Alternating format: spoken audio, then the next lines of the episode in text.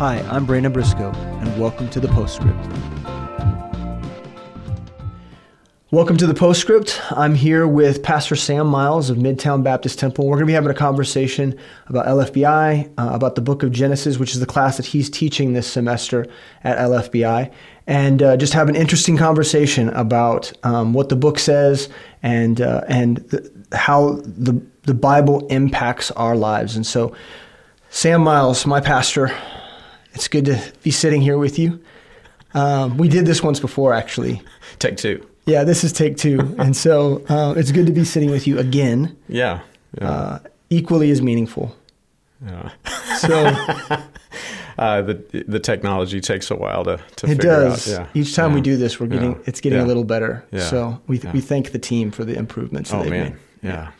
Um, so as we get started, uh, let's just start by asking the most obvious question: is since we're talking about Genesis and we're Mm-hmm. talking about uh, uh, the the book of Genesis, let's talk about the Genesis of LFBI. So so why LFBI? Why do we have LFBI? Why is it important that we Yeah. have a, a Bible school? Yeah, so we realized that we needed a, a training arm. Uh, we had people that we were envisioning for the work, and and we needed a, a, a an institute. We needed a training plan to get people trained in the Word and, and the work of God. And so, uh, six years ago, we resolved to start a Bible Institute. Uh, at the at that time, we had partnered with Pastor Greg Axe and Pastor Alan Shelby, and uh, just g- got started and uh, did it in a four year format. And from that beginning to today, it has evolved into the Living Faith Bible Institute that we know today. So it's it's um, you know we thought if we're going to build out a Bible school, it needed to not just work for MBT, it needed to work for any like-minded church that wanted to to have a, a training institute in the context of their local church ministry. And so so we've got remote students that are live, but then each class is archived so that students can make it up after ministry commitments, travel commitments, the materials available to them whenever they're able to get to it that week. And so it's it's it's worked out pretty well. Uh, we've got different pastors taking their area of expertise, and now it's available to an entire fellowship of churches, and, and so we're pretty excited about that. And so, who is this for? I mean, if if we're talking about LFBI and we're talking about the, the deployment of leaders, is there anyone that's excluded from that? I mean, like I think we, a lot of times we like to talk about school and and, and seminary or or college in terms of young people, but so who is who is LFBI for?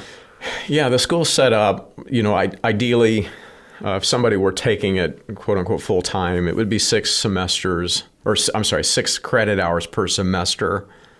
Um, but it's set up so that people can take it at their own pace. But if you took six credit hours per semester, maybe a summer class or two, once you did all of the the um, like the the mission trip reporting, you do that for credit, the ministry practicum, you'd graduate in four years with an associate's degree. So in other words, it's a slower pace because it's designed for people who are ministering. Right. And so the you think about the typical person in one of our churches, they've got a job, uh, they're serving in ministry, or maybe they're a student, they're serving in ministry, and so this is, in one sense, getting piled on top of everything else. And so we want, you know, it's it's really we want to make sure that people are able to process the material at the rate that it's coming. Uh, I tell our students all the time, you know, it's it's far more important that you get the material in you, in your heart, in your mind, than you just getting through the material. And so um, the, the pace is set for anybody, uh, but it's designed, the curriculum is designed for, you know, that working adult that couldn't take Right, 18 it's a- credit it's a flexible- It's a flexible. Yeah. Yeah. So if you got, you know, if you're born again, you got a heartbeat. We want to train you to minister. It's for anybody Right. in, in, in, a local church setting. Yeah. Yeah. So then you're teaching this semester. It's an archive class, Yeah. technically, Yeah. um, but Yeah. nonetheless, you have taught the, the curriculum. You've taught the material on Genesis, Mhm. and it's live. Yeah, it's Yeah. live uh, right now on LFBI. We're halfway through the semester. Yeah. And uh, so, why G- Genesis? What what's you? What drew you to teach that class? I mean, you had an opportunity to probably teach, in you know, many of the classes that we teach. Uh, why were you so interested in teaching Genesis? Well, it was the first semester of the Bible school, and, and somebody needed to teach Right. it, so Oh, I took okay. it. Yeah, Yeah. but you know, it's the book of beginnings. You know, it's a foundational book. You get messed up in Genesis, and you're messed up on the rest of the on the rest of your Why Bible. is that? Why is that? know? Explain that. Why is that? you know, if I'm if I'm starting a journey, a journey, and uh, and I've got a, a set of coordinates that I'm trying to hit, you know, if I'm off in the beginning, if I'm if I'm supposed to be going due north mm-hmm. in my travel, but I'm really going north northeast. Well, I'm not going to hit the destination, and so there's a lot of you know, there's a lot of Bible terms, there's a lot of Bible doctrine, there's a lot of there's a lot of foundational information that's critical to get down in the beginning, so that the rest of your Bible unfolds properly. Mm-hmm. So it, yeah, you, so- you have to start well. I'm, I'm hoping yeah. that our conversation now actually helps us unlock some of those things that people might get Mm-hmm. messed up on. And I know you cover it in the class. Um, maybe we can get in between some of the cracks, um, areas that you don't get to cover, uh, if, if possible. I mean, Yeah. uh, if you want to show the, the, the curriculum, it is pretty thick. There might not be much that you don't cover, actually. So, Uh, Well, yeah, there's there's a lot. So this is what we this there's I don't know there's like 350 pages I guess of, of material that we get you on the book of Genesis uh, in this class, and so it's well you know you think about Genesis is a big book. We're covering a lot of material in 16 weeks, and so it is kind of it is kind of like you know the proverbial drinking from a fire hose but Right. we want to make sure that our students get the information so that they've got the tools that they need for their own personal study And which is one of the beautiful things about the Bible Institute is there's always more to be had, and, and the professors do a great job of providing extra content, extra material Yeah. that they can go back and, and do further research on. If they're if they're studying or teaching Genesis at some point, they're going to have that material to reference. yeah greg's teaching church history and he's got a book Yeah, for his students Right, right. Of course And you, we just you'll we buy just- it but Yeah, we just interviewed Yeah. Greg, and, and we talked a lot about uh, some of the stuff that was in that book. But so so Genesis, as we start out in Genesis, right from the very beginning, Mm-hmm. there's a there's a dilemma, right? There's a there's there's issue, um, there's conflict. Can you paint the picture of, of the conflict that un- unfolds just as we're entering into the creation uh, story of Genesis? Yeah. Okay. So, and we do we talk about this in the class, but you know, and when you by the time you get to Genesis chapter three, you see there is a serpent in the garden, and by comparing scripture with scripture, we know very clearly this is Satan himself, and and so so Satan is fallen very early in the book of Genesis. He's already fallen by the time we've gotten to the Yes, serpent. by the time you get to chapter three, you know that there is a devil. Okay, well, in Genesis chapters one through three, you don't see the fall of the devil. You have to go to Isaiah 14 to Ezekiel 28. You have to, you know, that that that event is revealed in other places in Mm-hmm. Scripture, and um, so you you know chronologically you know that it fits somewhere after Genesis 1, verse 1, because in the beginning God created the heaven and the earth.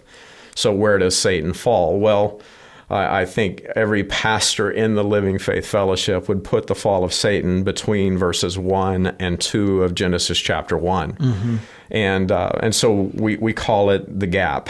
There's a, Right. some gap of time between Genesis chapter 1, verse 1 and Genesis chapter 1, verse 2 you know, by the time we get to verse 2 and following, we'd be right there with the Creation Institute. Now, these guys, you know, Ken Ham and the guys Mm-hmm. at the Creation Institute, They're not a big fan of the gap. they're not a big fan of the gap Yeah, because explain that. most people that teach the gap would teach it from the perspective of I'm trying to make room for all of the modern evolutionists, Mm-hmm. you know. And so, you know, if you're going to buy the theory of evolution, then you have to throw out a literal interpretation of scripture because death enters in by sin, the scripture declares. And so, what do you do with survival of the fittest? You've got generation after generation of death before you get to Adam, before you get to Homo sapien. Right. And uh, and so we don't do that obviously to make room for evolution. We do that because there is a gap of time between verse one and verse two. right. And and we know that there's a gap there because verse 2 says, okay, so God created the heaven and the earth, and the earth was without form and void. Well, God told us in Isaiah chapter 45 that He didn't create it that way. He didn't create it formless and void, He didn't create it chaos and uninhabited. Right. Uh, he created it to be inhabited. And so something happened. Well, you read about that in, in Ezekiel 28 and Isaiah chapter 14. Satan, in pride, vaunts himself against God. He's going to be like God without God. He's going to have everything that God has for himself. He is the first antichrist in Scripture. And so Jeremiah chapter 4 describes the beginning that was being destroyed. And then everything from verse 2 and following is a remodel, mm-hmm. right? So the creation week is a, as much as anything, it's a renovation week. Okay. Yeah. And so then, uh, you know, fill us in too, because I think this is the part where um, there's a lot to say about this, actually. so when more than what we'll get into this. More, podcast. there's no way we'll be yeah. able to cover everything, but yeah. but just briefly. So we have the world. It's it's been created. Uh, uh, Earth has form and has is not void, and so there's something that sets it into um, a deconstruction. Right? There's a there is a judgment that takes place. Can you walk us through what we know about that judgment? on on Satan, uh, on Lucifer, uh, as well as as that beginning of that. Every good remodel begins with um, deconstruction, right? You got to take something apart. Yeah. Uh, so yeah. walk us through what we know. About. Well, so yeah, so it starts with kicking out the tenant. We know mm-hmm. from Ezekiel 28 that there was an Eden in Genesis chapter one, verse one. Mm-hmm. Uh, he was in the garden of God. Okay, so he he loses his place as the anointed cherub that mm-hmm. covers. You know, in Revelation, we see the four cherubim around the throne of God. Uh, he would have been the fifth cherub that would have covered the throne, the, the glory of God. And, and, and Ezekiel, you see how he was fashioned to do that. Uh, so his, you know, I mean, the, the workmanship of Satan was such that it would ref, it would reflect and reflect. Re, I can't say it. Refract, refract the yeah. glory of God. Uh, he was made as the ultimate worship leader. And so, mm-hmm. so he loses that position. Um, we know that long term, up to you know fully one third of the celestial host ultimately follows him in his rebellion. Uh, so the the previous tenant is kicked out, so to speak. Uh, Jeremiah chapter four describes the cataclysm that takes place. The mm-hmm. language is the same as Genesis chapter 1. So we see creation, we see the cataclysm, and then in in verses 2 and following we see God begin the restorative process. Uh, but now Satan is outside the will of God. He's outside uh, the plan of God for creation. And so, what's he doing now? Well, he is lying in wait, right? So, God takes dirt from Eden and builds his replacement. Mm-hmm. So, Satan hates the guy that gets his job. Uh, this is why God tells Adam in chapter 2 uh, it's your job to keep right. the garden. You're, right. you're not just tending it, you're guarding it. You yeah. know?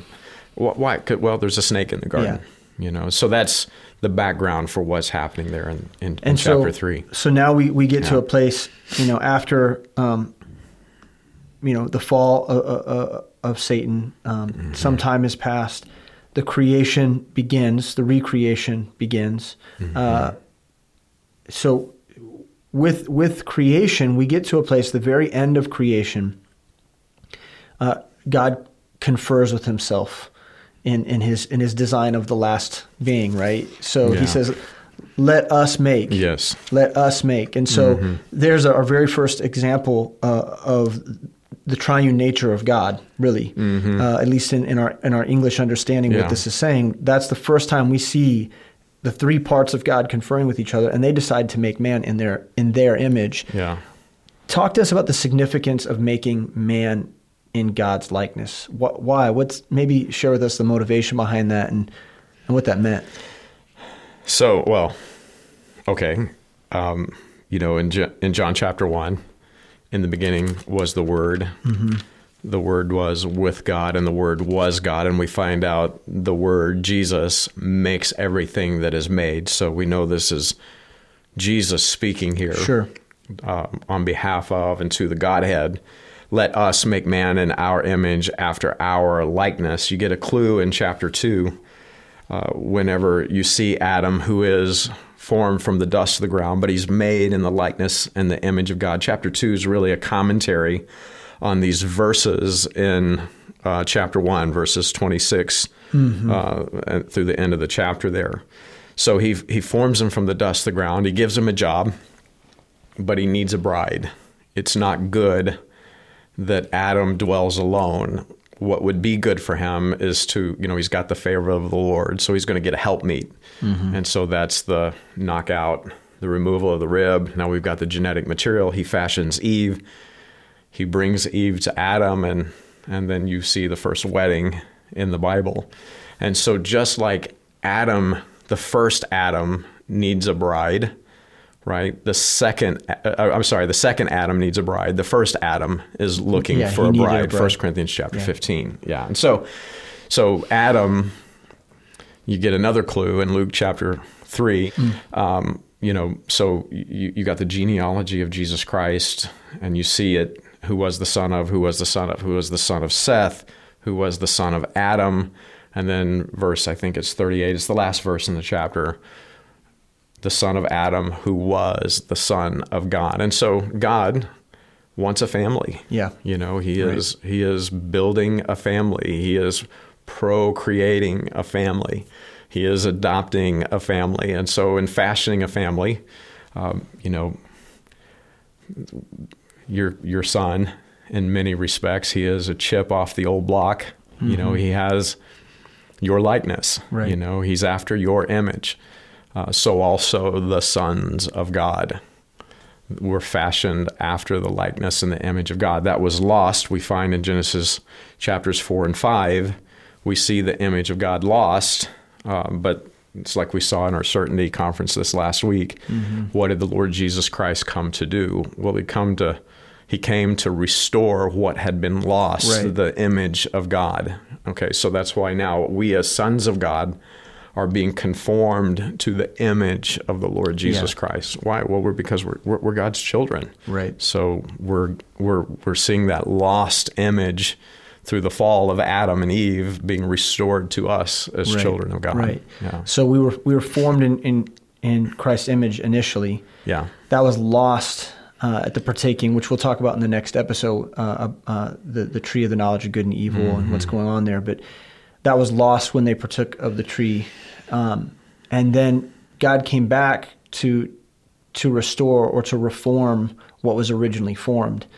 And then now we're in a process of, and this is the way Mark put it at the Certainty Conference, and is that we're in this process of conforming to that image perpetually because we yeah. still have a flesh and we yeah. still have a, yeah. a sin nature that, that uh, a sinfulness that gets mm-hmm. in the way mm-hmm. day to day, and um, and so really for us, Genesis chapters one through three give us some really important insight into who we're supposed to be, who we were made to be originally, mm-hmm. what was lost, and in some regards, what we need to get back to in terms of fruitfulness and uh, and, mm-hmm. God, and, and, Christ's image and, and, and, things like that. Yeah. So thank you. Yeah, um, yeah. If you haven't yet, visit lfbi.org, uh, Living Faith Bible Institute, and check out our courses. We talked about our courses in today's episode. Check out our course load. Uh, check out the vision for the for the Bible Institute if you want to learn more about that. If you want to see previous postscript episodes, you can find them there as well. I want to thank Pastor Sam Miles for being with us. And then next time we come together, uh, you'll learn more about the fall of Adam and Eve and about what uh, the future of mankind looked like after that. So thanks for joining us.